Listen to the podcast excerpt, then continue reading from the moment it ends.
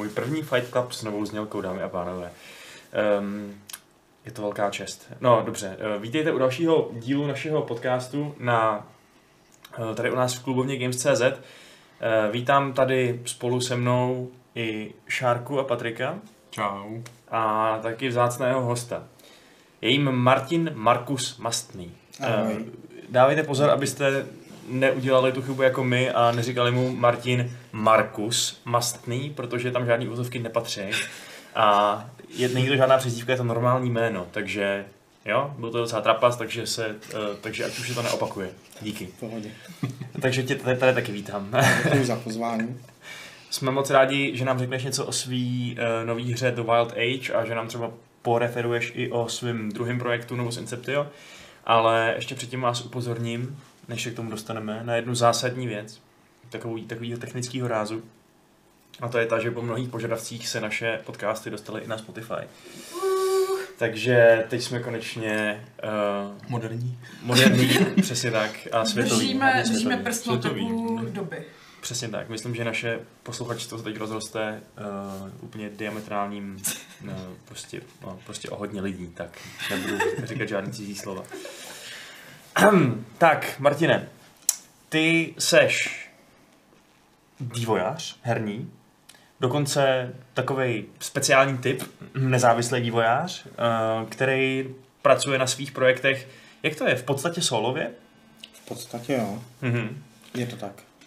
A teda tvůj takovej dlouhodobý projekt, o kterém jsme tady už asi tak nějak všichni slyšeli, který jsem já třeba hrál kdysi na nějaký výstavě, už ani nevím kdy. Já bych nejradši vypnul ten mobil. Jasně, díky. Je to teda Novus Inceptio.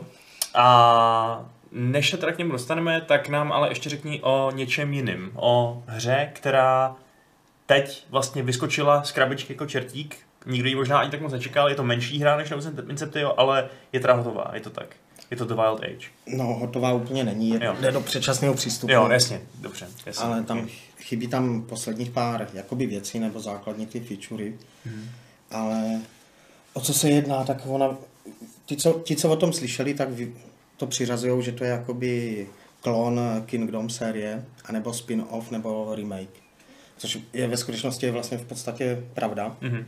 Vychází se z toho konceptu Kingdomu. Kingdom má geniální koncept. A je to akorát převedený do takového mýho pohledu a do toho, co mě se na tom líbilo a to, co se mi nelíbilo, tak je předělaný trošku jinak, upravený, vylepšený a dostává to trošku jiný rozměr, jiný typ hratelnosti. I když to pořád může vypadat furt jako stejně, tak je to ale úplně odlišná jakoby hra. Já jsem Kingdom původně recenzoval. Byla to dobrá hra.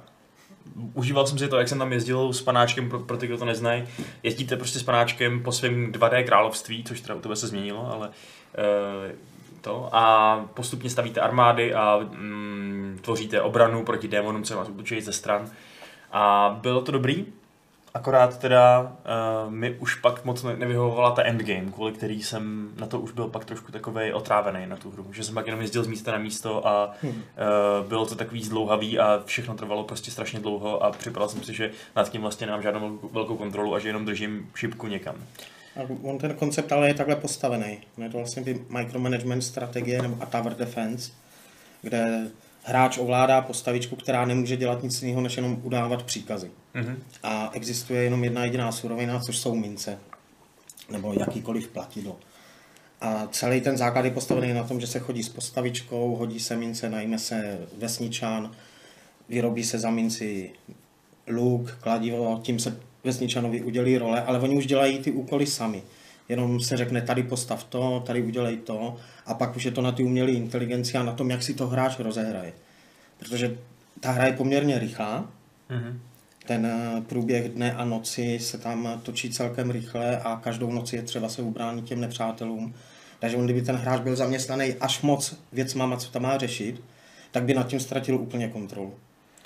A podle mě je to jako geniální koncept a vlastně pro nějaký objevují se jakoby ty hlášky, že je to nelegální a že to není jako správný a tak dále, tak legální to určitě je. Jako to, že využíváš ten koncept, že se jako základ té své hry. Na to neexistuje vlastně žádný jakoby autorský právo nebo něco takového, ale z morálního hlediska už to je něco jiného, ale tam je to zase ošefovaný, takže jsem v kontaktu s Tomasem, což je autor Kingdomu a bavili jsme se o tom dlouze.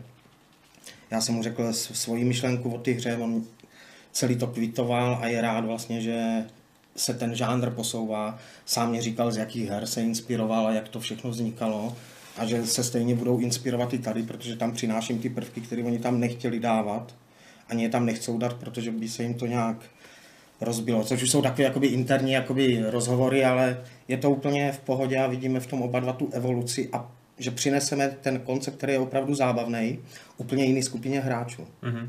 To znamená, jaká je ta tvoje odlišná perspektiva, kterou se na ten žánr nebo na ten koncept herní díváš? Úplně nejzákladnější je to, že nechci trestat hráče za herní mechaniky. Něco jiného je, když ten hráč se učí a něco udělá jako špatně, ale může to jako zvrátit. Ale Kingdom jako takový původní neodpouští chyby.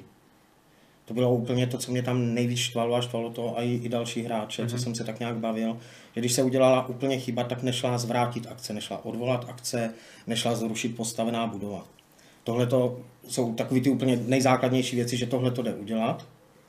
A pak další věc je taková více zžitou postavou, využít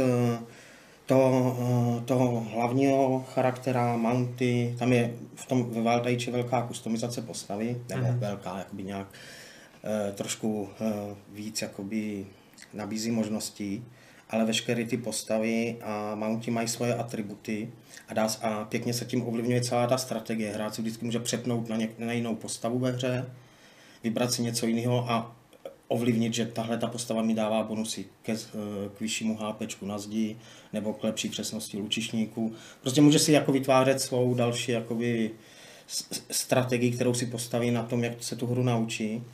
Ale potom úplně to nejzásadnější, to teprve přijde, to je vedení útoku. Kdy už to nebude jenom, že se řekne zaútoč a on tam poběží rytíř a lučišníci. Ale celý můj jakoby nápad nebo myšlenka je taková, že ten hráč si řekne, že bude chtít zaútočit a vezme si armádu, co má hotovou, postavenou a přesune se jakoby do jiného levelu, do podzemí, kde povede ten útok tím způsobem, jako na něj vedou ti goblini nebo ti nepřátelé. A bude postupovat a ničit vlastně jejich jakoby tábory. Mm-hmm. Takže tam už by to mělo jít jako úplně do jiného jakoby systému strategie. Na začátku je to takový stejný rozestavět se, získat mince, ale pak už to bude, že se povede ten útok a bude to na tom hráči, už to nebude jakoby na ty umělé inteligenci. To zní jako sladší pomsta, než jenom rozbíjet ty portály jako v původním Kingdom, no? Jakože fakt vidět, jak ty goblini, jak jim tam umírají ty rodiny a jejich město hoří a to zní... Ale mělo by se postupovat z jedné strany na druhou, že by se měly ničit stěny, věže a pomalu až do toho centra a tam to celý zničit, no. Mm-hmm. Pak až ty rodiny.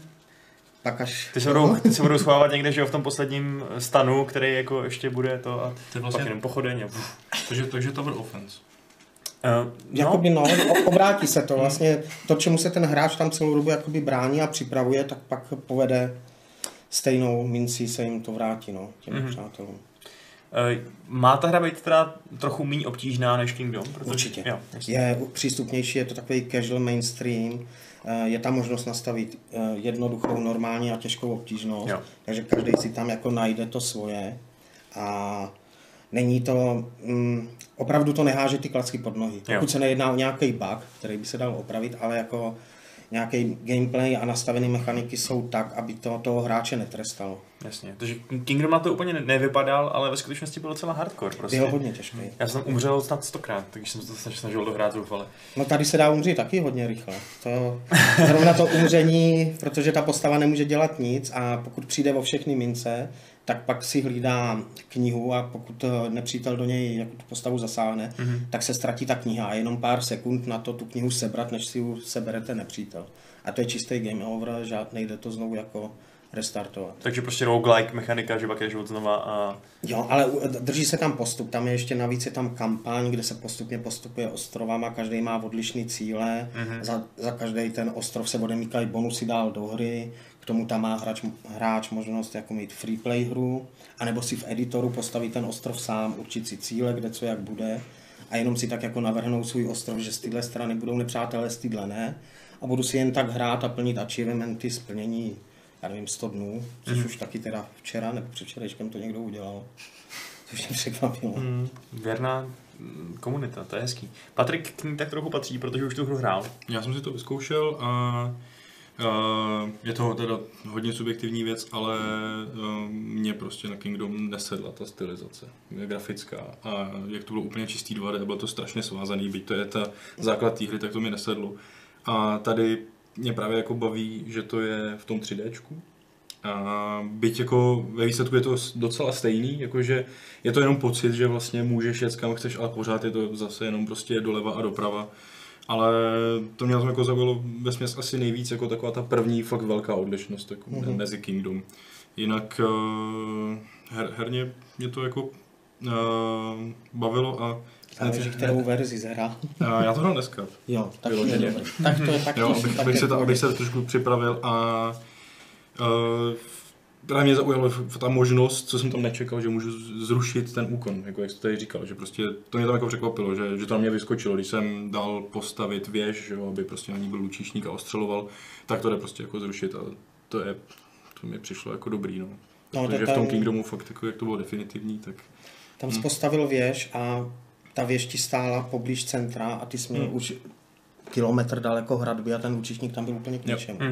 Takže to zničení, minimálně ty věže bylo potřeba, protože ta postavička za prvý bere výkon ty hře a za druhý je tam úplně k ničemu. A pak další věc, která ještě v tom Wild Age je trošku, že ty vesničani a lučišníci jsou trošku inteligentnější.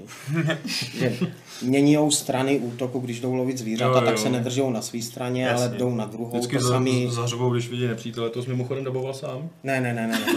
To ne. Ale jde to už vypnout. Už se ozvali jako lidi, kterým to nevyhovuje, tak v nastavení to jde vypnout. Mně to přišlo dobrý, že stojím u jejich hradeb a slyším vzdáleně, jak někdo řve, vidím nepřítele, tak jedu na druhou stranu, abych to mohl pozorovat. Právě si taky myslím, že to, tam je víc jako takových indikací, že jako člověk se tu hru učí. Když ji hraje, tak neví, ale postupně se to naučí. Pak se mu odemče to, že mu svítí pochodně barevně, dle toho, z jaký strany jde útok. Pak to vydedekuje z toho, že když ti lučišníci najednou ještě není útok a oni běžou na druhou stranu, tak je mu jasný, že jdou na tu stranu, odkud půjde útok, protože ty lučišníci to vědí trošku dřív než hráč, aby tam stihli doběhnout. Takže ono sledováním ty hry se člověk vlastně naučí ty různé funkce. To samé, co se přidalo, to nevím, jestli si z toho všiml, jak je tam ten pet. No, jak si ho člověk tam může různě si ho tam nadávat, ale odemče se až za 5. den, tak dostal tu možnost, že spírá mince. Že už v tom 3D bylo trošku zvlášť, když to hrál někdo na klávesnici, tak měl problém se tam motat a sbírat prostě ty mince úplně do kolečka, protože to je to 3D a musíš to tam obíhat. Tak teď ten Petík tam prostě začal chodí a sbírá je sám, což je taková další drobnost. Pak přibylo ještě, to jsou taky, co mě říkají hodně lidi, jak to teď hrajou, tak různé nápady, že aby ke zvuku mincí byla jako zvuky tóny. Že Kingdom měl stupnici do remi, fa a tak dále. Což mi ale přišlo jako hloupý, jako to úplně jako takhle dělat stejně. Tak se vzala ta melodie v denní hudbě a hráč si teď může jako těma mincema dělat tu skladbu. A já jsem tam strávil asi 5, možná i díl minut, jenom tím, že jsem se snažil jako vyhazovat mince, abych dal ten rytmus. Jako zas hloupost, když je zima a nemá se co dít v té hře, tak si hraješ skladbu, možná na to uděláme ještě se skladatelem hudby jako nějaký další skladby, že by se tam mohli jako speciální minihru, ne? No, aspoň achievement byste ho mohl padnout. To možná, jo. No každopádně to zní jako... mnohem víc jako evoluce, než jako kopírka, jak se tady tak bránil, tak to... Ne, je to opravdu spíš evoluce, jo, jako to je těžké jako tady s tím kopírováním, to by někdo mohl říct, že v životě nemůže vzniknout Doom, byl Wolfenstein, pak teda, ty 2 hry by mohly vzniknout, ale Duke Nukem, jo, Duke je evoluce jakoby Doom a je to od jiné firmy a postupně to jde dál, dobrý, ono to, ten koncept je tak specificky daný, že pokud se na něm cokoliv ubere nebo přidá, tak to zkazí celou tu hru. Jo, já jsem trávil celý srpen tím, že jsem jenom si sepisoval ty výhody Kingdomu, nevýhody a jak to udělat jinak. A prostě vždycky jsem se vrátil k tomu, že to udělat jako úplně jinak nejde. Že ten koncept je tak jasně daný a tak přesný, že na něm to musí jako stát. Ale rozdíl je v tom vybalancování. Ono něco jiného je ve 2D zprava doleva a ve 3D, kde už je ten prostor na ty stromy a těch mincí je mnohonásobně víc. To bylo jako celkem boříšek. No, Takže jsi teda měl nějaký choutky tam zavíst nějaký radikální změny, že... Určitě, chtěl jsem to mít celý, jako, že by to bylo ne na dvě strany, ale i na další. Mm-hmm. A i jako přidat nějakou surovinu navíc nebo něco, aby to fakt jako bylo jiný, ale to k tomu opravdu nesedělo. Mm-hmm. Pak už to by... Ne, to pak, no, pak už to není ten micromanagement, ale už je to klasická strategie. Už se tam přidá dřevo, pak už si člověk řekne, dám tam kameny, železo, už je to něco jiného. Mm-hmm. No ano, najednou z toho máš Age of Empires. No a kdy jsi se do toho pustil vlastně? No... Já jsem se jako opravdu jako natvrdil, že jsem založil složku, tak to jsem zase jako projektu.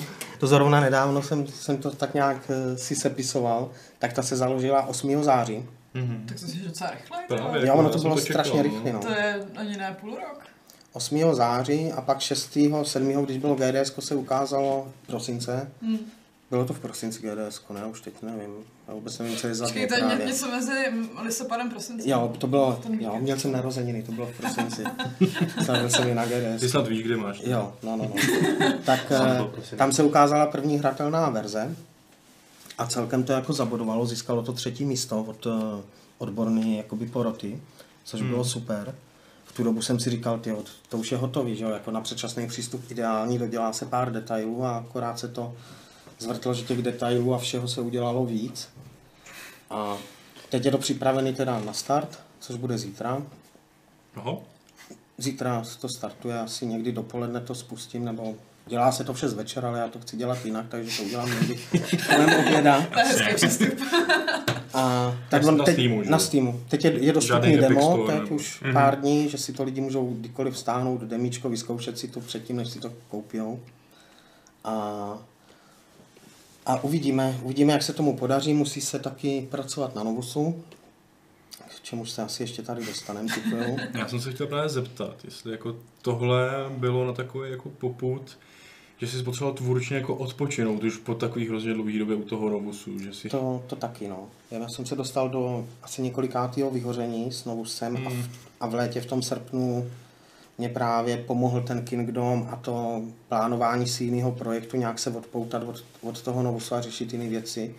A vzniklo z toho, že jako když už jsem tomu věnoval ten nějaký čas, tak to dodělám, že to bude rychlovka. Nečekal jsem, že to bude teda tak extrémně rychlý, ale podařilo se to.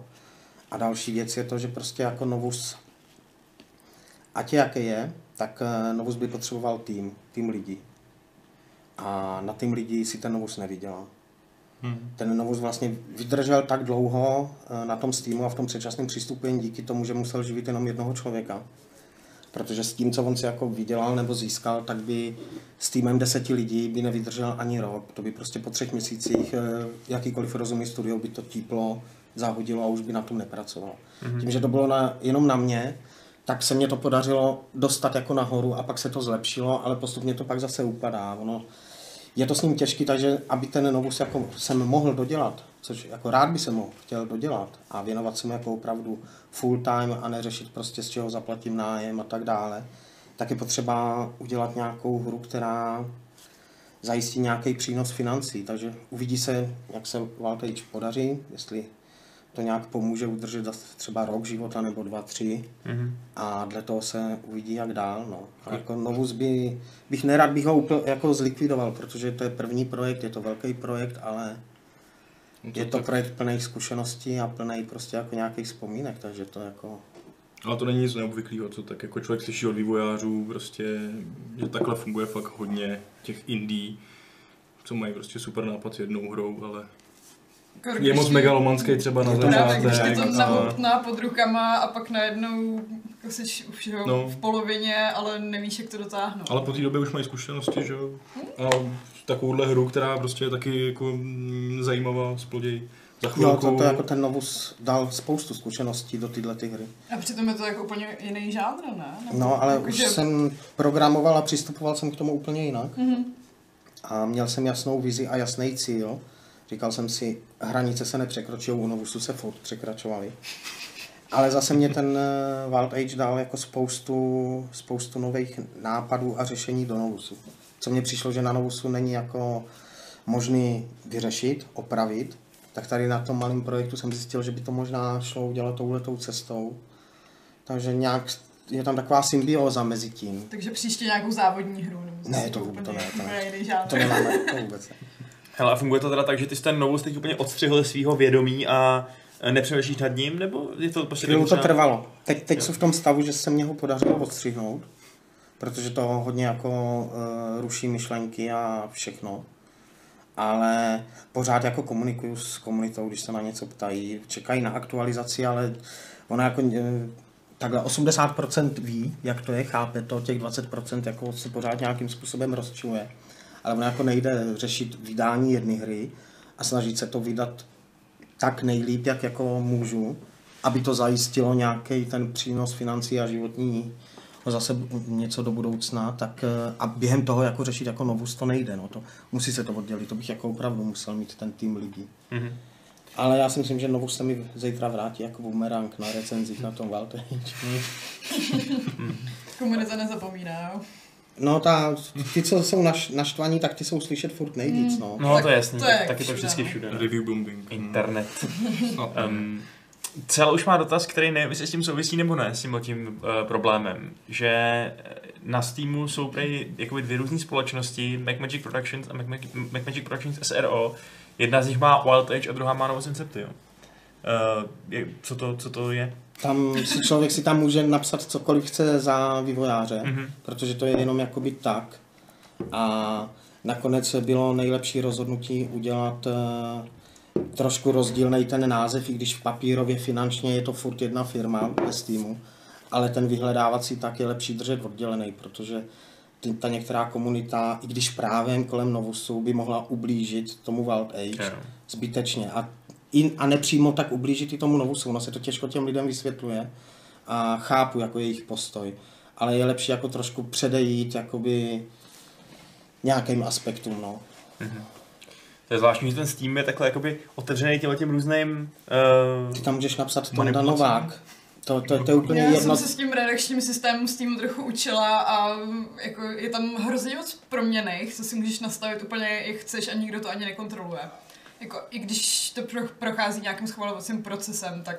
Tohle to zrovna je to jedno, no. Řeším, no. My jsme zrovna teď dneska řešili ve článku, že se dá zjevně zmanipulovat systém, který doporučuje nadcházející hry. Šárka o tom psala článek, že vlastně můžeš nastavit jedno datum interní pro ten systém a jedno veřejný. A že ten seznam těch očekávaných her se řídí právě tím, co se nikde nezobrazuje.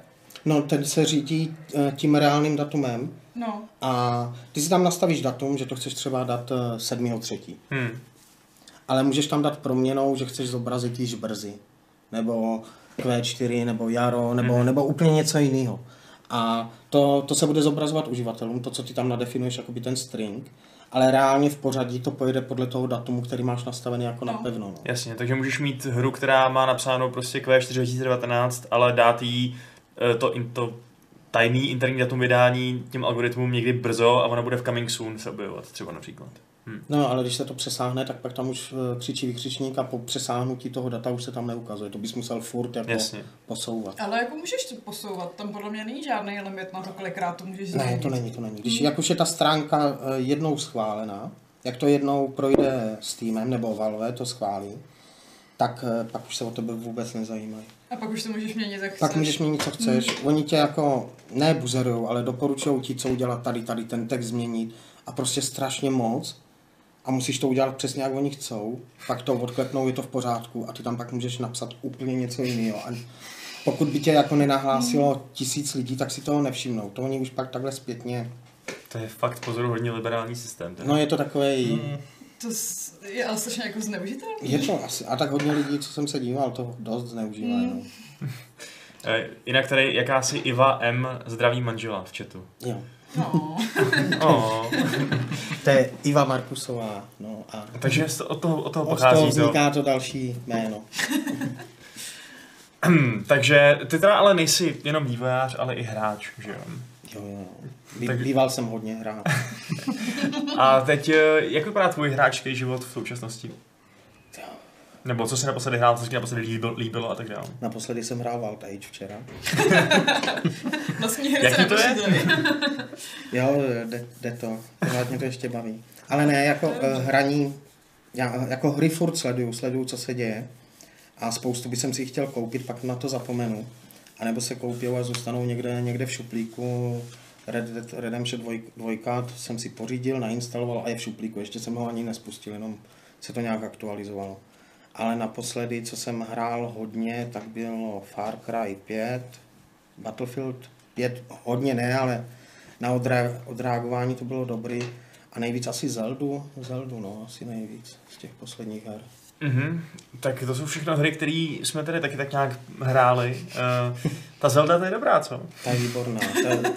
Ta Zelda mi jako v hlavě mi šrotují myšlenky, že jako škoda, že něco takového není na PCčku a že možná jen pro to prostor, pro něco, tak, pro ten styl, ale to je, ono se to tváří tak jednoduše na udělání, ale tam je nádherný jako ruční game level design a všechno domyšlený, dotažený, to jako není vůbec sranda něco takového udělat. Takže příští velký projekt bude?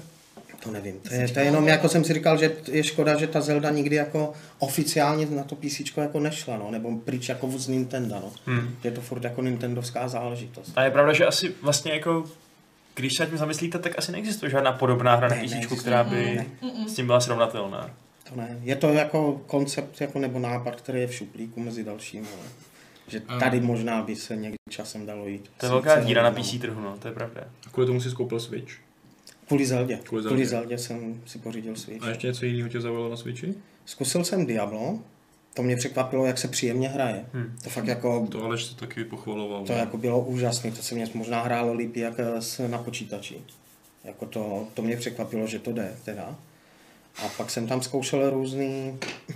Co? Ne, jakože nevím, jestli bych úplně souhlasila s tímhle tím prohlášením, ale jo, jako překvapilo mě, bylo to jednoduché, všechno bylo po ruce, nemusel jsem mačkat moc kláves, jenom jsem řešil to, co tam bylo, že jo, žádný nějaký přepínání a řešení.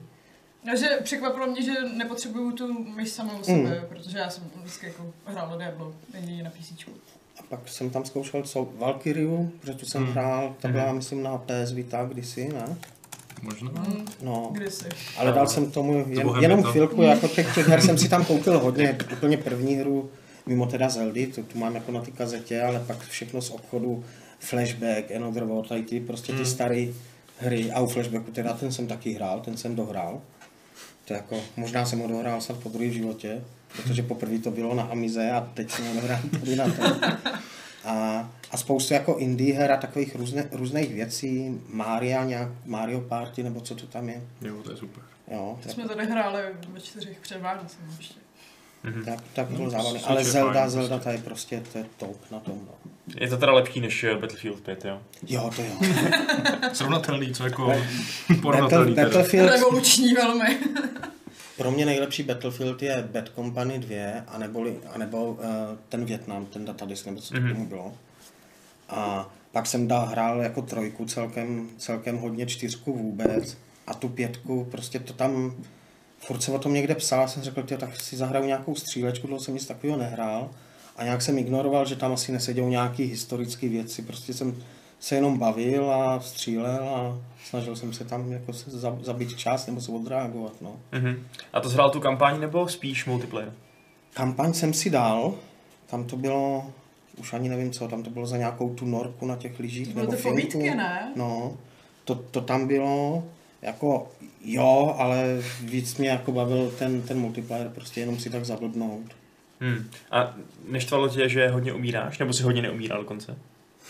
No, nevím, to přišlo tak stejný. Fakt? Jako... Tak jsi asi dobrý Battlefieldu, no. Já jsem si přehodil právě, já jsem si dal na myš to, že... na to 4. tlačítko sklouznutí, skrčení a hodně jsem to využíval, že prostě mezi ně vběhneš a sklouzneš se a pak je s tím kulometem zkosíš a oni všichni mířejí nahoru, takže jsi to bral jako spodem a jak jsem to dal na myš, tak se to hrálo mnohem líp, že jsem to nemusel řešit přes klávesy. To je zajímavá strategie. Jo, no, jako... Myslím, že v reálný válce by to bylo taky jako efektivní. Ale asi by si člověk zlámal přitom. Zvlášť s tím kulometem. Ale jako nebylo to ono, jo? Jako něco tomu jako fakt chybělo, jako nebavil jsem se u toho, buď jsem už starý, anebo jsem se u toho nebavil prostě tak jako těch předchozích Battlefieldů. No, já jsem to taky nebyl až tak nadšenej, takže... No, jako už to nehraju, už je to musím mít odinstalovaný. Jo. To samý platí pro mě, takže v tomto musíme bratři ve zbraní, tak necháme už druhou se toho plavat. Ale ještě bych se vrátil do Montany, kde jsme taky oba dva strávili asi docela dost času ve Far Cry 5. Jo. No, tam jsem strávil hodně času. Fakt? Jo, to se mě hodně líbilo. Já jsem naposledy hrál pořádně Far Cry 2. Mm-hmm. Aha. A tak pak, to bude ta velká revoluce. Pak trošku jako trojku, nebo trošku víc tu trojku, ale čtyřka ta šla úplně mimo mě a ta pětka, mě to prostě bavilo, já jsem se u toho jako bavil. Mm-hmm. Jako užíval jsem si zase tu přírodu, protože kvůli Novusu, jak je ve hře prostě jakýkoliv les nebo něco, tak tam trávím čas a zkoumám to.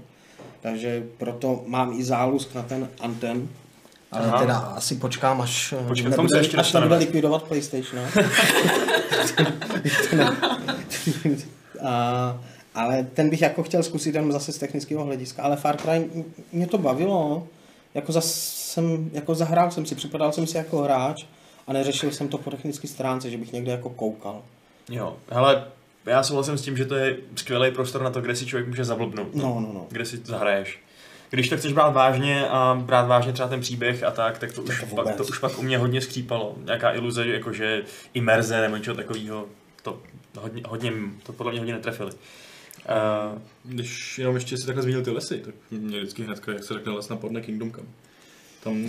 Tam jsi taky zkoumal? Ne, tam jsem ještě neskoumal. To mám jako hřích, že to jsem ještě ani nenainstaloval. Mm-hmm. Mm-hmm. Že ty lesy jsou tam prostě naprosto skvělé. Mm. Je pravda, že tam je příroda jako nádherná. Demíčko, to jo. Hmm. Tak tam jsem strávil tak hodinu v tom jednom lesíku, jak jsem prošlo tou trávu. Fakt jako krásný to lesíku. Tam jsem jako hodně koukal, no.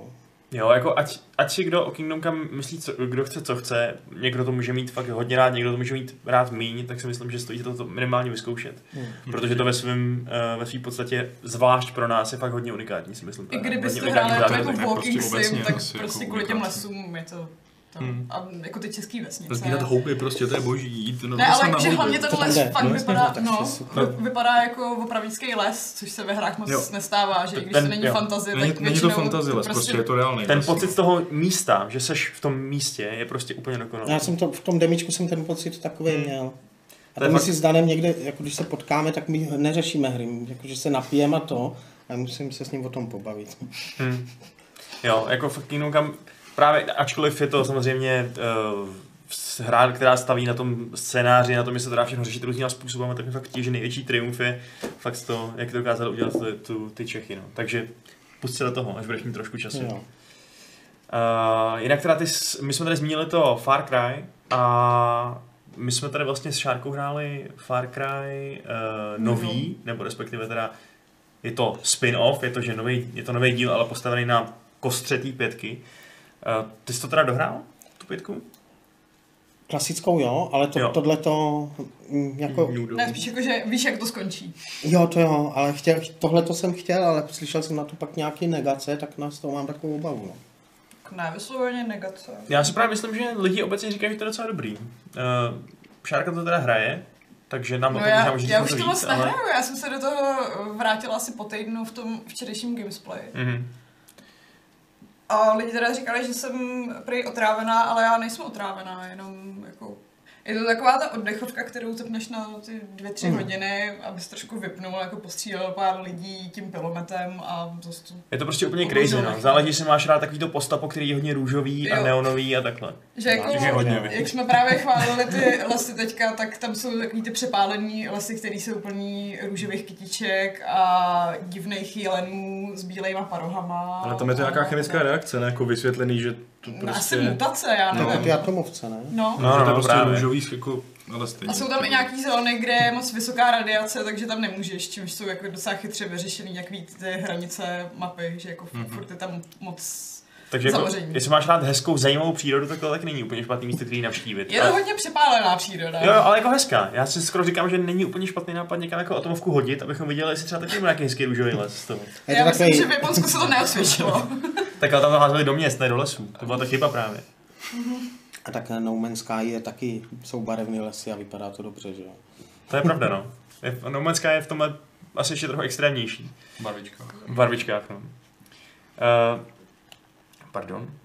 Ty, Patriku, se místo toho pouštíš do autíček, že jo? Mm. Já na to autíčku. Patrik hraje totiž Dirt Rally 2. No, jako konečně. Dokonce... Patrikovi dneska přinesli fakt divný křeslo s volantem. Super, ty jo. Patrik to přinesl do redakce úplně pyšně A první věc, kterou udělal, bylo to, že jsme to jí rozpadlo v rukou a zřítil se to na zem. Takže říkej nahlas, to není moje. On to položil něžně, nic se nestalo. Patří to trošku někomu, kdo nám tady šéfuje. Zdravíme našeho šéfa.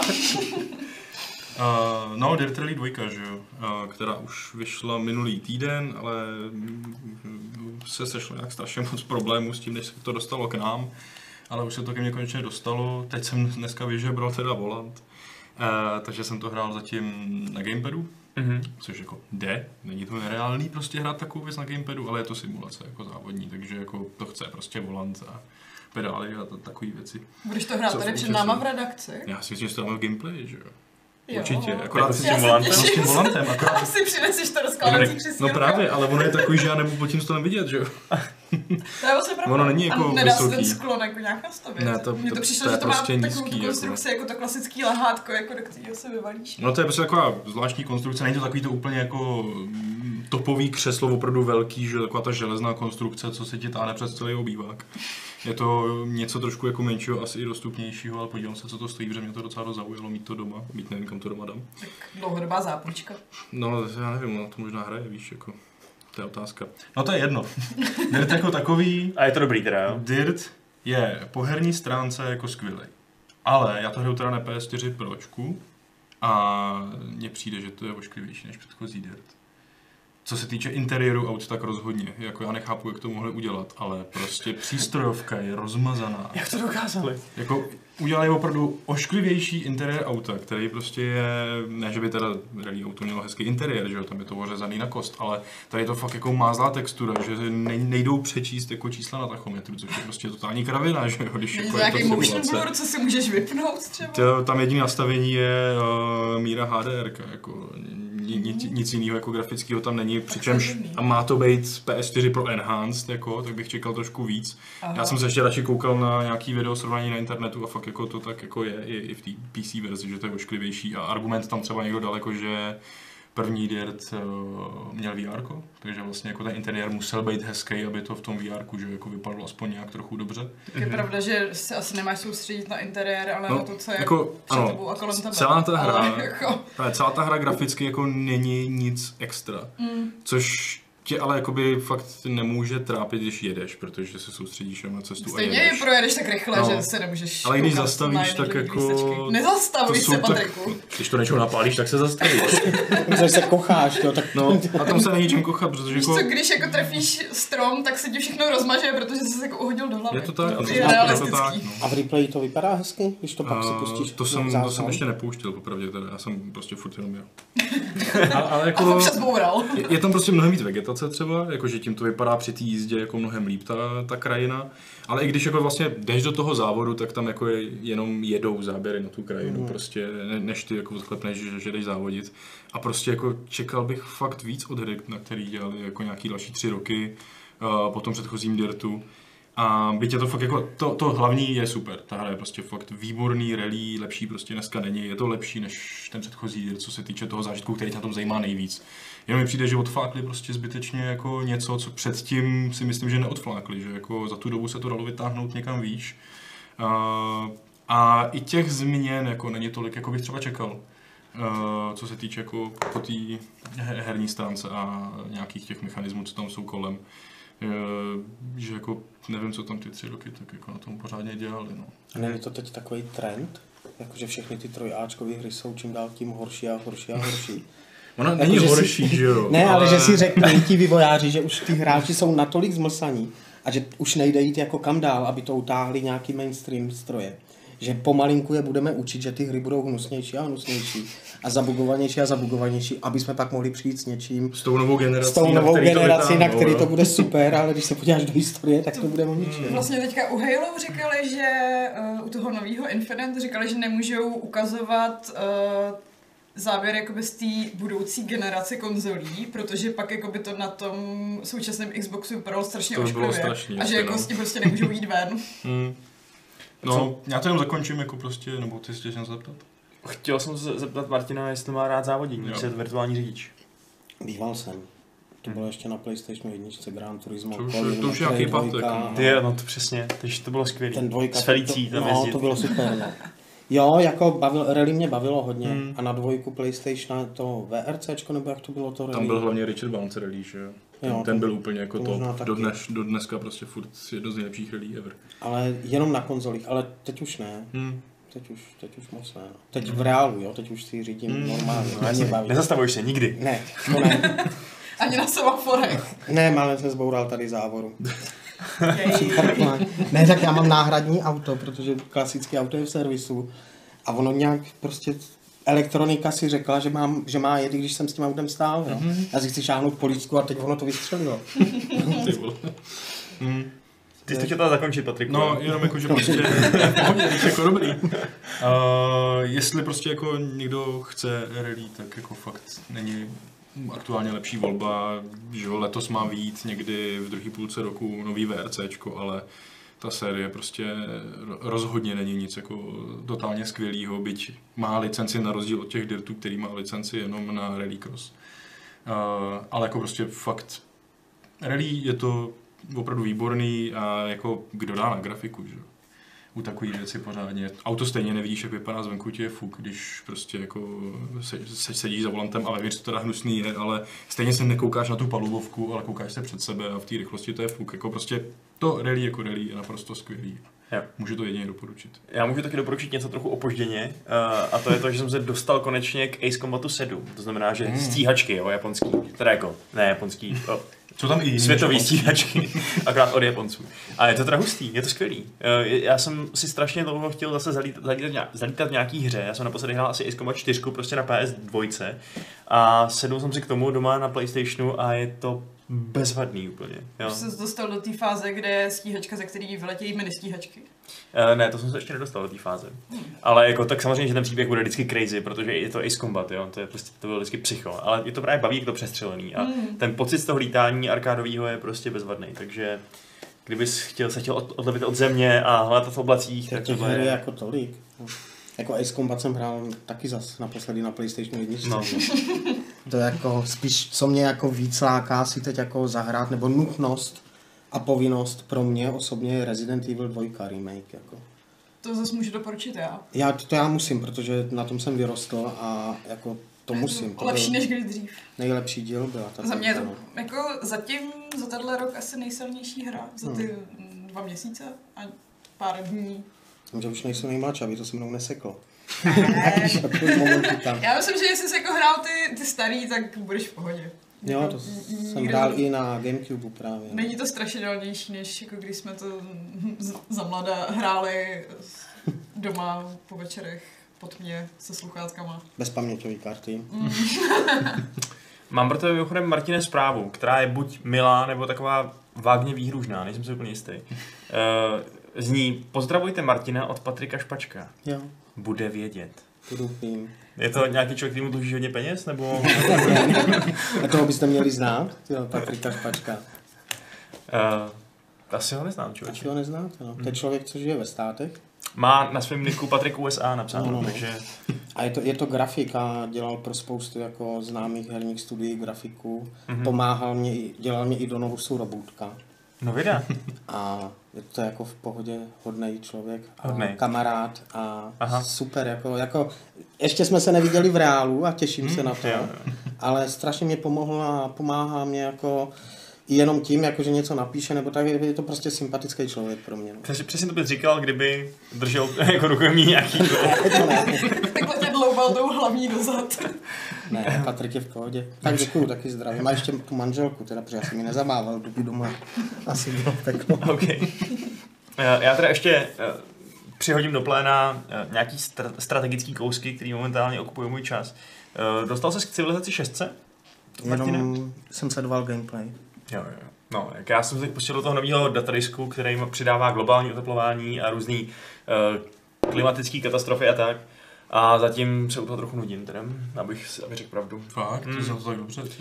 No, ale vypadá to, že to je hodně late gameový obsah a já jsem se tam asi ještě pořádně nepropracoval, takže zatím to prostě nepřidává vůbec nic. Ještě nemáš tak zničený ovzduší, aby se ti začaly zvedat hladiny oceánu? No přesně, já jsem teď začal úplně zuřivě stavět nějaký uhelný elektrárny, aby se něco dělo v té hře prostě. Protože to vždycky nějaký hurikán zmizí, prostě nějaká sopka vybouchne, pak je všechno v pořádku. Ten svět je úplně krásný. To mě se hrozně líbilo v tom novém Anu, když jsem hrála to demo, že jakmile jsem začala stavět nějaký ty elektrárny a zpracovávat železo, tak hned si všichni začali jako stěžovat, že mají špinavý ovzduší a že jako tam nechtějí bydlet a že chtějí jako mít ty parky, a já jsem jenom jako úplně jako s těma lidma soucítila, že přece je to hrozný. Ale v takovém prostředí stejně žijem asi v Praze, takže... No, já jsem se skráno kouknul, bylo hezky, ale vidíš tu modrou oblohu, pak ten šedej pruh, prostě to je hrozný. Tyjo. My to tady decháme, ani to nevidíme. No a teda ještě jedna strategická věc, která mě teď hodně uchvátila, je Heroes of Might and Magic 3. Já jsem se to koupil na Gogu za prostě 10 €, nějak jsem měl špatnou náladu a říkal jsem si, co to mě tak rozveselilo. Nostalgie samozřejmě, tak jsem se to koupil, stáhnul. Cítil jsem se úplně neschopnej, že to hraju prostě jako tehdy, když mi bylo 10 let, jako úplný dítě a nevím, jak se to vlastně dělá. Tak jsem strávil celý den večer tím, že jsem si četl různý guidy a Wikipedie a všechno, jak se to vlastně hraje vůbec. To mělo i hrozně dobrý papírový manuál. No a právě, ale jako už jsem nastudoval i strategie, že prostě vůbec nesmíš pořád čekat v hradě a verbovat ty nejlepší jednotky, jak jsem to vždycky dělával, že jo. Ale musí být agresivní prostě a mít iniciativu a všechno. Takže já jsem teď úplně hrozně dobrý najednou. To je úplně jiná hra než kdysi. Já to prostě hraju úplně jinak. A je to samozřejmě horší, protože tehdy to bylo lepší, všechno bylo lepší tehdy, ale je to prostě zajímavý zážitek. No. Kromě Resident Evil 2, to nejlepší teďka. To ještě nemůžu posoudit. Ale asi to tak bude, no. Ale jako připomíná mi to, když jsme právě přišli s kamarádama, jsme si koupili Age of Empires HD edici, té dvojky, a taky najednou jsme zjistili, že se to dá hrát i jinak, než že postavíš 7 villagerů a tak do konce hry stavíš jako jeden baráček, druhý baráček a tak. Takže takhle vrátit se ke starým hrám a zkoušet hrát trochu víc profi, tak jak se měli hrát, je moje teď nová oblíbená kratochvíle. Moje jako zásadní odhalení bylo odhalení významu některých slov v angličtině, že to byly jako věci, na které jsem se bála kliknout, protože jsem nevěděla, co to udělá, tak jsem to radši nedělala. A jako někdy to byly dost zásadní mechaniky, no. Jo, to když člověk neuměl ani slovíčko a jako safe load, co je co vlastně, jako. S tuškou a s papírem, to bylo nejlepší hraní, no. Tak se slovníkem, samozřejmě. To taky, a tuška, papír u rezidenta na mapu a takové věci a... To by muselo být nostalgický okýnko. To se dneska neděje. No, to by chtěl nějaký retrofight. Jako poslední hra, o který jsem vytáhla tušku a papír, byl Return of the Obra Dinn. Tam jsem si musela dělat papírový poznámky. Jako, to jsem vložně nevytáhl, ale jako jo, ten deník, jako, co tam je, se v něm orientovat, taky nebylo nejsnažší. Jako, všechno si to pamatovat. No právě, jako, pak už jsem se fakt jsem se zapisovala. Fakt tam těch informací bylo mraky, no, důležitých. Zajímavá hra. No a poslední hru, kterou tady tak nějak hrajeme a chceme zmínit, a která nás následně zavede i k dalšímu našemu tématu, je Anthem, který se pouští Šárka a ty se s Martinem svěřil, že bys si na to taky teda brousíš zuby, hlavně jako takové prostředí. Tak Šárko, má to teda dělat nebo ne? Má si brousit ty zuby nebo je má nechat? Jako jestli kvůli prostředí, tak možná jo, protože ta hra je ve své podstatě hezká, ale hraj to prostě mě na písíčku, ať si neodpálíš. Jako hrát to nechci, chci se... Koukat na videa. No, ale jako zas, tyjo. Kvůli tomu si to kupovat za plnou? No ne, počkám, až to bude někde na slevě. Do toho to jako nasypala asi 2-3 hodiny, jakože jenom si to tak vyzkoušet, jestli je to fakt tak špatný, jak všichni na internetu píšou, a moc mě to nenadchlo, no. Jakože se mě příjemně překvapilo, že ty lidi, co to hrajou, tak moc netrolej, navzdory tomu, jak jako nezadná hra to je, ale jako je tam strašně moc loadingů, všechno hrozně dlouho trvá, a to, myslím, že to tady máme i na nějakém SSDčku.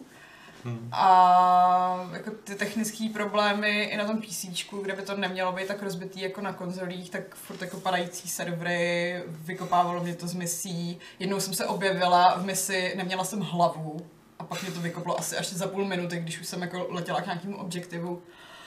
A jako ani to střílení není moc zábavný. Oni tady říkali, že předělají trošku ten systém lootu, abys jako věděl, co dostáváš dřív než na konci mise.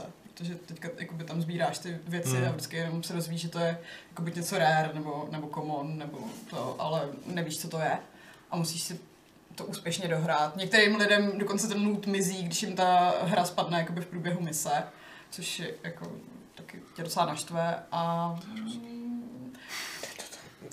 Jako doufala jsem, že aspoň třeba ty dialogy v tom městě budou nějak zajímavý, že jako ty postavy mě zaujmou. A jediný, kdo mě tam zaujal, tak byl takový ten týpek, jak se rozdělil na ty tři a ty podle mě jako celou tu hru trávíš tím, že pro mě plníš jako vedlejší questy a snažíš se spojit zpátky do jednoho. Mm-hmm. A to byla jako jediná zajímavá postava, jinak si z toho nepamatuju nikoho a nepamatuju si ani jména, ani jako takový ty věci, co jsem si dřív pamatovávala u hry od BioWare. Já musím říct, že dnešek diskuze o Anthem je ideální příležitost, kdy na sobě mít tričko Mass Effect Andromeda, protože jsem vždycky vzpomněl, tak skvělá hra to vlastně byla. No, jako musím teďka zpětně uznat, že sice možná obličejový animace na launchi nebyly tak dobrý, ale vlastně to nebyla tak špatná hra. Ne, to byla, ta hra byla prostě dobrá, no, jakože... V pohodě úplně, naprosto adekvátní. Akorát... Dohrála jsem ji a nenechalo to na mě následky, kdybych dohrála Anthem, tak si myslím, že jako se tady plazím a slintám. A tebe nezaujal monitor, Šárko? Ptá se Helena. To je místní záporák, jestli jsi to neslyšel. To se nedá vůbec brát vážně, víš co? To vůbec mě tam nesedí strašně taková věc. Jakože se jmenuje monitor? No, to je takový zvláštní, no. Tak... Ne, že by mě ten svět nějak jako zaujal čímkoliv, ale jako ještě tohle mi přijde, že je úplně takový strašně jako debilní, dětinský nebo nějaký. Asi je to nejlíp znějící počítačová periferie, kterou jsem mohli vybrat, si myslím. Já spíš přemýšlím, jestli v BioWare je vůbec někdo z původních BioWare. Jo, tak jsou tam nějaký lidi, no. Právě řekli, že Anthem dělali ty původní lidi, že jako Andromeda byla špatná, protože to byl jiný tým. A kdo opravdu dělal pak ty původní? Jako nějak... Tohle to nemohli. Tak je otázka, jestli to vůbec byl jejich nápad, nebo do toho byli kompletně natlačený do něčeho, do toho byli fakt jako natlačení, že to musí jít ven. Nikdy takovou pořád takhle něco takového nedělali, že nikdy, což je prostě špatně úplně. Jako já mám hlavně pocit, že ani EA samotný tomu od začátku nevěřilo, protože vydalo Apex. Jako těsně předtím, takže jako většina lidí... Kterýmu nepadají servery, má to 10x tolik hráčů nebo kolik. Jako na to, že to je pod stejným vydavatelem, tak vůbec nechápu, proč to má takový technický problémy, no. Vždyť přece oni jako multiplayery dělají prostě je vidět, dlouho. No ale je vidět, že Respawn právě jako má dělá žánr, co dělal předtím. Hlavně dostali tu péči a no, jako na prostě... Anthem se pak asi jako všichni vyflákli, já nevím. No jo, vlastně Martine, co ty a největší hit moderní doby Apex Legends? Jo, nic. Hele, tam moc není lesů, no. Sledoval jsem, ne to ne. Já jsem tam, no. Rozhodně se mi líbil trailer a všechny ty videa, když se to objevilo, jako jsem si řekl, jo, to vypadá to líp jak Fortnite, je to takový víc jako trošku dospělejší, jakoby z mýho pohledu, jakože bych si to mohl jít zahrát, ale nic proti Fortnite, on ten je taky jako skvělej, nebo aspoň to, co jsem viděl, tak to vypadá jako, že to má to něco do sebe. Ale tohleto, já si myslím, že je to jedině dobře. To jako, podle mě je to zase další taková evoluce a vždycky se objeví někdo, kdo bude první. Mm. Akorát dnešní doba je natolik uspěchaná, že je to čím dál tím jako častější. Jo. Mm. Ale já si myslím, že konkurence je jedině potřeba a vypadalo to jako dobře. Mm. A co o tom čtu, tak to asi tak asi je.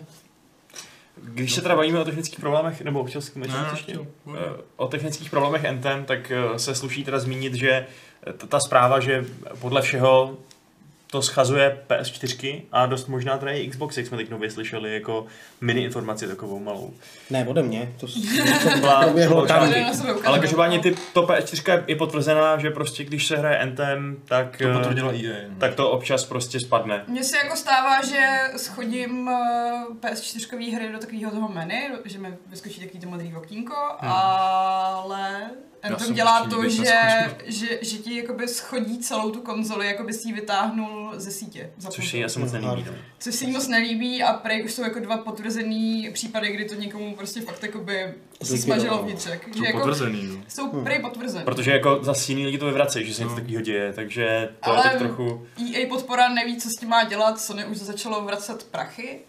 Což oni moc často nedělají, takže očividně je to jako velký problém a Jako zatím se neví, jestli se to přehřejvá, nebo se vlastně špatně. Jo, oni na to asi přijdou, že? Ale prostě fakt to není super, jako při launchi, takovýhle zprávy.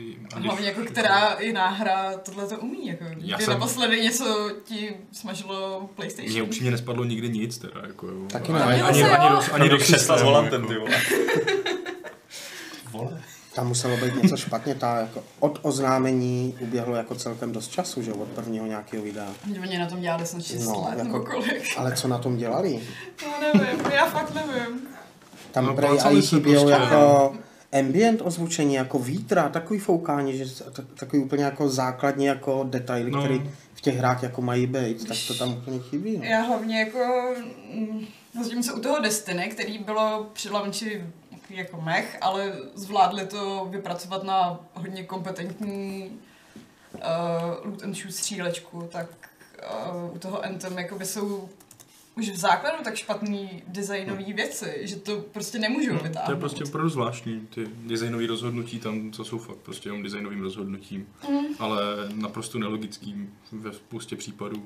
Jakoby to, ty loadingy na každém druhém kroku, že nemůžeš jako střídat ty javeliny třeba v rámci mise, nemůžeš si dívat do inventáře v rámci mise. To jakoby těch 6 let vůbec nevystrčili hlavu a nezjistili, jak ty hry dneska vypadají. To je jedno, jestli vystrčili nebo nevystrčili, ale oni ty hry vždycky dělali kvalitní. No. Jo, a jako právě to byly jako spíš takový herní skvosti, že? Takže je fakt smutný, že i ta Andromeda oproti Anthem vypadá jako fakt dobrá hra. A to jsem tu Andromedu asi jako po hodině jako vrátil zpátky do šuplíku. To asi si možná zahrát. No, každopádně se dostáváme do velmi takový neobvyklý situace, ve které musíme varovat před používáním PlayStation 4 s nějakou hrou a naopak můžeme být tak opatrně optimistický, co se týče Xboxu, protože Xbox One neměl v této generaci úplně moc důvodu ke smíchu a k radosti, ale teď to vypadá, že by se mohlo schylovat k zajímavému kroku, o kterém psal Patrik, takže já mu možná předám slovo. Vlastně se objevily další nepotvrzené zprávy o tom, že se chystá vlastně nový Xbox, ne nová generace, ale ještě v rámci aktuální generace, že vyjde další verze Xbox One S, která se by měla jmenovat trefně All Digital Edition. A ta spekulace je teda o tom, že vlastně to bude Xbox bez mechaniky, bude určený prostě jenom na digitální hry a díky tomu bude levnější. A mně přijde, že to je jako naprosto skvělý nápad. Jakože na jednu stranu jej, ale na druhou stranu stejně nevím, co bych na tom Xboxu hrála. No, já bych tam hrál cokoliv z Game Passu. Ta konzole by měla být fakt jako levnější a vlastně poprvé o tom informoval loni web, nevím, jak to čte. A ty tam nějak jako říkali, že by se to mělo zlevnit jako o $100 z 30 vlastně na 200, což vychází nějakých 4,5 našich, jako ta cena, která by to měla být. No já jsem se jako s tím jako na ten popud podíval, kolik vlastně dneska stojí Xbox One S a byl jsem strašně překvapen, jak je to levný. Jako je to ve slevách, často teda, ale prostě i se hrou se dá sehnat prostě za 5000. To S-ko prostě. Ten slimkový PlayStation je v akcích kolem 6. A to je jako prostě fakt super cena, takže jako jestli tohle má vyjít a jakože to prý má vyjít už v květnu, to je All Digital Edition, přičemž mají být v dubnu předobjednávky, tak jako jestli to bude stát nějaký 4000 třeba u nás nový a k tomu si koupíš za 1500 Game Pass na rok, a máš tady 200 her za 5,5 tisíce jako mašinku, spoustu moderních her a furt se to rozšířuje ten Game Pass. Tak mně to přijde jako fakt, že tohle by mohlo být hodně zajímavý a to by byla pro mě možná jako fakt první popud, proč jako po tom Xboxu ještě teď jako třeba sáhnout jako sice nemají exkluzivity, ale na druhou stranu je tam furt většina takových těch 3Ačkových her, co v tuhle generaci si chceš asi zahrát. Jo, a jakože to by fakt mohlo být zajímavý a jestli to opravdu teda vznikne, jakože už jsou teda ze dvou různých zdrojů vlastně to nějaký weby takhle vytáhli, což teda jako by klidně mohlo být pravděpodobný a mně by teda přišlo pravděpodobnější, kdyby to třeba vytáhli až na E3, když se o tom teďkon mluví. Hele, a má to mít výkon XK nebo to tam nikdo neříkal. Aha. No jako má být S, že jo? Je to Xbox One S, takže jako výkon XK bych u toho nečekal. To ne. To by byl Xbox One X All Digital Edition spíš. To je pravda. To bude prostě asi fakt věc pro lidi, kteří právě třeba nemají dost silný komp a nechce se jim utrácet velký prachy za silnější komp. A třeba nemají 4K televizi, takže to nepotřebují. Tohle je prostě jako velmi taková ekonomická varianta v zásadě. No. A je to dost možná jako i teda předzvěst, že toho, co bude v nový generaci, že jako... Žádná mechanika je to každopádně experiment od Microsoftu a asi mně přijde, že teď je na to dobrá doba, no, protože už ten Xbox už má nějakou základnu, tak ten hlavně... One a končí to ta generace v podstatě. Jakože když to teď udělají a úplně to jako nevíde, tak je to nebude asi až tolik jako bolet. Je jasný, že tuhle tu generaci stejně nevyhrajou. No, takže... jako o to ani nejde asi o nějaký vítězství, že jo, ale... A ty mechaniky jsou tam už dneska spíš jenom kulis na přehrávání filmů. No, jako... Koupíš hru a stejně instaluješ 100 gigový patch. Ale pořád máš i disk někdy, že jo, a lidi to chtějí. Ale tady oni si zjistějí teďkon, jestli to je takový problém neudělat tu mechaniku, tím pádem i budoucí prostě Xbox může být bez ní, bude mít právě ty cloud, ten jejich Project X Cloud je to od nich, nebo stopletu s Googlem, oni mají tak... Myslím, že Project X Cloud, ne, Microsoft. To je jedno, prostě ten jejich cloud, který má být potom na mobilech, na Switchi, na všem, že jo, vlastně to chtějí to dostat úplně všude. Takže jako, když už mají cloud a bude, to taky se spekuluje, že budou dvě konzole, jedna prostě jenom na ten cloud, tak ta cloudová nepotřebuje, že jo, taky tu mechaniku. No, může to prostě pak být fakt malý, levný zařízení a celý to bude stát na prostě Game Passu, který oni taky tlačí, kde se dá, nebo chtějí tlačit taky na tom Switchi, že jo. Já jsem četla něco o tom, že to hrozně ohrožuje jako tu fyzickou distribuci, která už teďka je taková ustupující. Ale Microsoft je schopný utopit spoustu peněz v něčem, co zahodil, že jo, za pár měsíců, jako hodně experimentujou. A to je dobře, no. Jo, jako je to potřeba, jako. Takže jako já jsem tomu fakt jako hodně nakloněný, opravdu mi opravdu zaujala myšlenka jako konečně teda mít ten Xbox, já jsem měl předtím 360, neměl jsem PS3. Ale v této generaci jsem neměl jediný důvod do toho Oneka jít, ale s tím jako s tou jejich fakt už širokou jako gamepasovskou knihovnou. Já právě se bojím, že většinu těch her už jsem asi hrála. No jako já bych to si teď taky nehrál, to není čas, že v mým případě teda ale třeba. Koupil ale... bys to.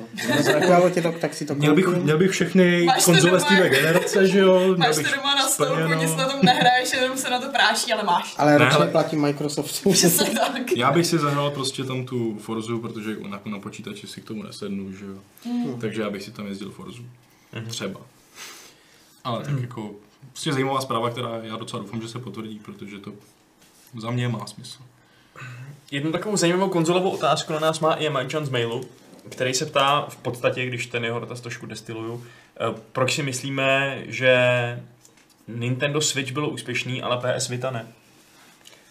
Protože jsme se dozvěděli, že PS Vita vlastně byla hodně neúspěšná, když se to tak vezme. No, vůbec jsme měli očekávání. Ten poměr s tím Switchem mě fakt překvapil. Ono teda vlastně čísla prodejů PS Vity neexistují oficiální, ty vlastně Sony sdělala jenom první rok, ale pak už je nezdělovala, což jako je jasný důkaz toho, že nebyly vůbec zajímavý, protože o prodejích PS4 se chlubí každý měsíc. Ale vlastně nějaký ty poslední loňský jako odhady mluví o 15 milionech, což jako Switch dal za první rok, že jo, a PS Vita teda za 7 let, což jako, je teda rozdíl úplně neskutečný. To vyšlo to v jiný době samozřejmě, je to, ale stejně ale, je to ale markantní rozdíl. Ale vyšlo to tak jako podle mě naopak, jako, že člověk by čekal, že spíš budou upadat úplně tyhle ty handheldy. Když jsou mobily, no, ale Switch prostě dokázal zaujmout, já nevím, svým provedením, Joy-Conama, že vším možným, že to jde zapojit do televize třeba, že máš malou konzoli, ale dokáže být prostě velká a asi i teda jako s těma svýma titulama, no. Já si teda úplně teď jako popravdě nepamatuju, jak jako Vita začala, ale prostě asi tam nebyly tolik zajímavý tituly, aby se udělala velká hráčská, že jo, základna, a když nebyla základna, tak už se pak jako ty velký tituly tam nedokázali dostat, protože to nezajímalo. Jasně, no. to už pak kruh, no. Většinou to byly takový ty předělávky těch silných titulů, nějaké takové menší remakey nebo odbočky na tom na PSPčku starým, že? Ale nejde zase upřít, že se tam fakt vytvořila taková svá komunita a vycházely tam hry, které nevycházejí v podstatě třeba nikde jinde než na té Vitě a jsou podle všeho jako fakt jako hodně dobrý, jako znám lidi, co prostě na Vitu nedají dopustit a nový hry tam vycházely pořád, i když Sony už jako nepodporovala, vlastně nevyráběla kartridže, ale třeba tady byla ta, existuje pořád Limited Run Games, který právě jako vyráběli kartridže her, které nikdy na kartridžích nevyšly, prostě jako vyšly digitálně a oni byla firma jako... To je legální? No, oni jako těch firm, já nevím, jestli jenom jedna, nebo jich je třeba možná jako jenom pár, ale měli to normálně dohodnutí se Sony, že prostě jako mají práva na to vyrábět ty hry fyzikálně. Ale každopádně Vita prostě neměla takový exkluzivity jako ten Switch, který donutí prostě člověka koupit si Switch už jenom kvůli té Zeldě. Prostě. Nintendo je Nintendo, to ono jako podle mě jako... boduje tím, že má ten svůj uzavřený svět těch svých takových specifických titulů, který jako opravdu nikde jinde nejsou ani žádný jejich alternativy. Možná hlavně trefili i dobrou dobu, že jo? Možná jako... Jako mě hraní na mobilu nebaví. Jako mě to baví víc na tom... Ale tak populární to je. Jako populární to je, jako ale jako... To Nintendo jako... Tam tak jako... Jako vezmu ho, mám ho daný vedle televize, že jo, píchnu ho tam, tam se mi nabíjí, vyndám ho, přenesu si ho, že jo. Přitom, když to oznamovali, tak většina lidí říkala, ježíš, to je taková blbost, jako, že strčíš to do té televize, vyndáš to z ní a jako... To, když to bude mít jako čas baterky, tak na 3 hodiny. A jak to teďka všichni dělají, že jo? A já mám ještě ten Nintendo ovladač, ten Nintendo Pro kontroler. A já ho testuju, zase se vrátím k tomu Wild Age, protože ten podporuje všechny ovladače, takže jsem testoval i tenhle ten.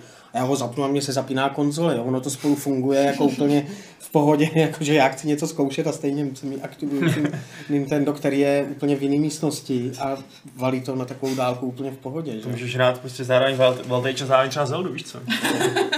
Jako, u toho ještě jako takhle porovnání té Vity a Switche, taky může mít roli to, že jako Switch je ta hlavní konzole Nintendo a pro ty fanoušky Nintendo, že jo, je to to, co si mají jako koupit v pořadí.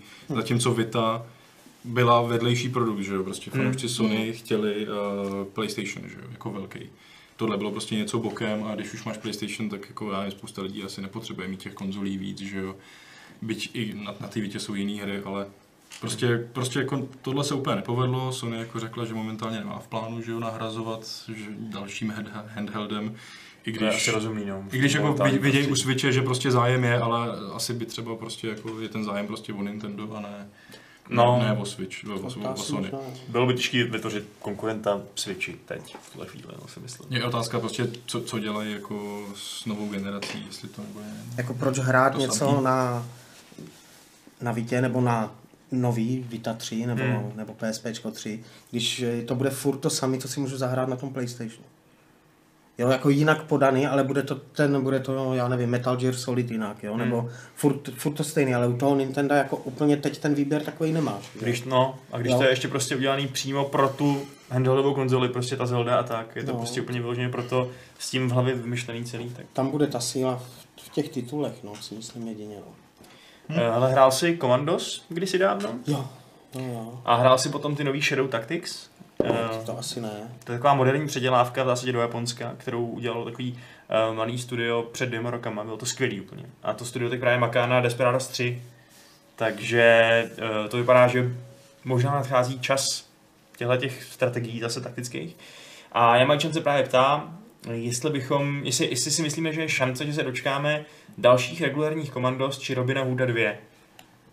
Já si myslím, že ta šance je velmi slušná. Ty budou... si myslím, že jsou úplně jako... To je loženka. Jestli ty Desperados budou takovej hit, jako byly ty Shadow Tactics, což byl velmi nečekaný a velmi velký hit. Což musí sakra, tak si myslím, že to je úplně jasný, že příště budou Commandos prostě. Tak hlavně začali čechrovat s těma značkama, že jo? To se většinou nedělá, když s tím nemáš nějaký plán. Commandos někdo koupil, ne? No. THQ. Kdo jiný, že? Teď záleží, jestli Commandos bude takový, jaký bylo Commandos. Jasně, no, nebo jestli to bude FPS. Člověk to má zafixovaný v té hlavě a dneska se to dělá, zjednodušuje, upravuje, že to třeba už nebude úplně málo. Já myslím, že po úspěchu Shadow Tactics by s tím nemuseli úplně... Jako obraz se to úplně špatně. Ty Shadow Tactics právě jsou taky vlastně jakoby zjednodušený a máš to mnohem víc jako... zpřístupněný, jo. Ten interface je prostě mnohem příjemnější, ale to vůbec není mínus, že jo. Je to méně neohrabaný, není to tak hardcore na to ovládání, jak se člověk pamatuje, takže to možná ztrácí určitý procentíčko toho kouzla, ale se to nehrazuje tím, že to prostě skvěle hraje. To je tak úplně výborná hra. Úspěchaná, takže jako člověk potřebuje jako hrát jakoby rychleji a nejsou tam ty překážky. No. No, a jako tady jsou překážky toho dobrýho typu, to znamená opravdu velmi složitý situace, kdy musí vyřešit, že jo, je to celý úplná puzzle hra v zásadě.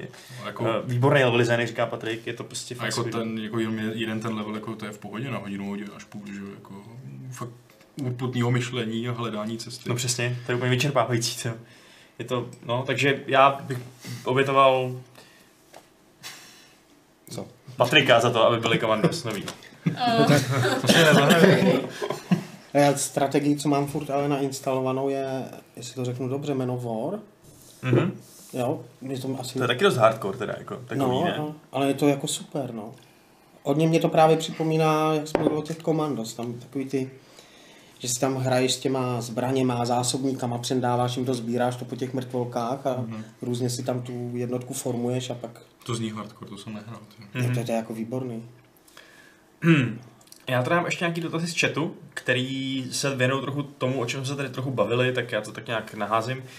Milan Drobný se třeba ptá, jestli hrajeme rally radši z kokpitu nebo z třetí osoby. Já teda jsem vždycky hrál z třetí osoby, protože jinak jsem byl moc neschopný na to, abych to zvládnul. V tom kokpitu, ještě na té PS jedničce. Tak, taky takhle. Ale teď už bych to asi dával normálně z kabiny, no. Já z kokpitu a teda vzpomněl jsem si, když jsem hrál včera, tam jedna trať v Argentíně, to je neskutečný, ona je uskákaná, ale prostě to pořád skáče. Mm-hmm. A aniž by to bylo ve VR, mě se udělalo blbě. Fakt? Fakt jako to skákalo pořád a tam to dáme dotažený výborně, jako tu fyziku toho auta, to prostě... rozhopsaný a vůbec nevidíš ten obzor pevně, furt se ti to takhle hejbe. Mně se fakt udělalo blbě. To je šílený, co mě chci vědět. Oni to chtějí udělat do VR, že oni říkali, že když bude velký zájem, tak bude a zájem byl, takže VR jako časem přibude do té hry. A tyjo, jestli tohle teď jako zajedeš na VR, tak já nevím, to jsem si udělal blbě i tomu, komu se nikdy blbě neudělalo, to bylo fakt hrozný. Netěším se, až budu muset jít znova, ještě je třeba rychlejc, protože ona je dost pomalá, ale tyjo, to bylo hrozný. Tak se dobrá, ale to je správný, že jo, prostě jako, že když to takhle zapůsobí na tebe, v tom autě by bylo taky blbě, že jo, takhle... V tom autě ti tak blbě není, když řídíš fakt to auto. No, ale jel jsi někdy prostě takhle jo, celou dobu po útupech, jako fakt celou tam držíš toho volantu a no já vím, no. V těch sedačkách je to úplně jiný pocit, než když se ti mele něco jiného. Jako ano, ty se meleš celý, že jo. Jako ano, to vždycky bude v těch simulátorech chybět, když nemáš tu super konstrukci, která se s tebou hejbe, že jo, za několik desítek tisíc. Co bylo ale... jako reálný jako k autům, tak je jak mají, jak je Euro Truck simulátor, tak jak mají ten velký simulátor v tom kamionu, tak tam jako už to pocitově má k autu jako hodně blízko, no. Na tom si dát rally. No, takže tak. Salem se ptá, jak jsme se tady bavili o tom Apexu, tak jestli... Teda pardon, to je úplně jiný dotaz, sorry. Salem se ptá něco úplně jinýho. Bojíte se o Dragon Age a Mass Effect? Po tom fiasku s Anthem? Víme, že na Dragon Age se dělá, že jo? Oznámili, že 4 jako jo. Takže ale... to by mělo víc snad. No to nemusí, že jo? Počkej, 4 už je venku teaser, takže no, to by bylo divný. Ten teaser jako ti řekl co o té 4. Že tam bude Solas? No to jako... ještě to pořád může být emočko, no nějaký. No, jako, ještě pořád to můžou jako třeba i zrušit, že? Ale jako... Jasně, no, ale jako ten šéf BioWare, jehož jméno jsem úspěšně zapomněla, říkal, že neúspěch Anthem prostě jako nepotopí celý to studio. To je jako docela ale dobrý. Ale potopí to studio. No ne, to už se stalo, jako, no to už je pozdě. Ale jako... Na tou 4 to je prostě to poslední, čím se oni můžou vytáhnout a ukázat, jo, že tohle nám jde a jej má pochopit, to že tohle jako... jim jde a nedávat jim nějaký amper. To je poslední šance a když prostě ale chce to ne, ale nebude to... dobrá hra, tak je zaříznou. Chce, aby tam nebyl nějaký lootboxy, aby to nebylo jenom online. Jenže právě to je ten problém, ono to nechce jenom 9 recenze, ono to chce zároveň, aby to dělalo úplně totální hromady prachu, aby se to i líbilo. Takže tam právě naopak asi musí být nějaký takovýhle prvky, aby to dělalo hrozně moc prachu. Já myslím, že ne, že kdyby jako, máš God of War, což je singleplayerový jako to na nevím, 60 hodin. A vydělalo to úplně mega prachu a bylo to na jedné platformě, takže jako není to tak těžký, ale musí je nechat dělat to, co jim jde a ne... Ale je dost možný, že EA prostě chtějí ještě trochu víc prachu, než na prachu. Já si myslím, že prostě 10 milionů prodaných kopií je pro ně prostě málo. No, jakože ty prodenkové jsou sice fajn, ale jak z těch lidí, co už si to koupili, vyždíme ještě trochu peněz. A vnímavé je, že to jde a že z nich vyždíme jako mnohem víc než na té prodané krabičce. V tom případě je naše se, aby se BioWare jako hezky odtrhlo a šlo si dělat svoje hry někam do garáže zase. Jako. Jo, takže jak tam mají ty smlouvy. Asi nemoc dobře. No. Vždycky tady bude Mass Effect 2, 1, Dragon Age 1. Takže... Máš pravdu, to nám nikdo nevezme. Ty jako na kotory. Pokud teda... Nějak, no. Prostě jako, je to prostě škoda, no, ale je to škoda, můžeme doufat. Jako... No. EA už zničilo tolik studií, že se bojím, že BioWare prostě budou další. No. Tak já nevím, EA nejsou žádný sataní, prostě oni pokud to pro ně bude bytně dávat smysl, no tak to budou podporovat. No. Co se ti stalo, jako, nevím, s Maxisem a takovýma firmama? Asi to nedávalo byznysový smysl, no. Ale no, to je prostě, jako je pravda, že mám najednou o to studio a o to, co z něj vypadne nebo nevypadne, o rozvětší strach, než jsem považovala za možný předtím, než třeba vyšla Andromeda. Já jsem to měla už po té Andromédě, no. Ale řekla jsem si, že třeba Anthem bude dobrá hra, přestože jsem z ní neměla vůbec žádný takový ten pocit nadšení, co jsem dřív mývala.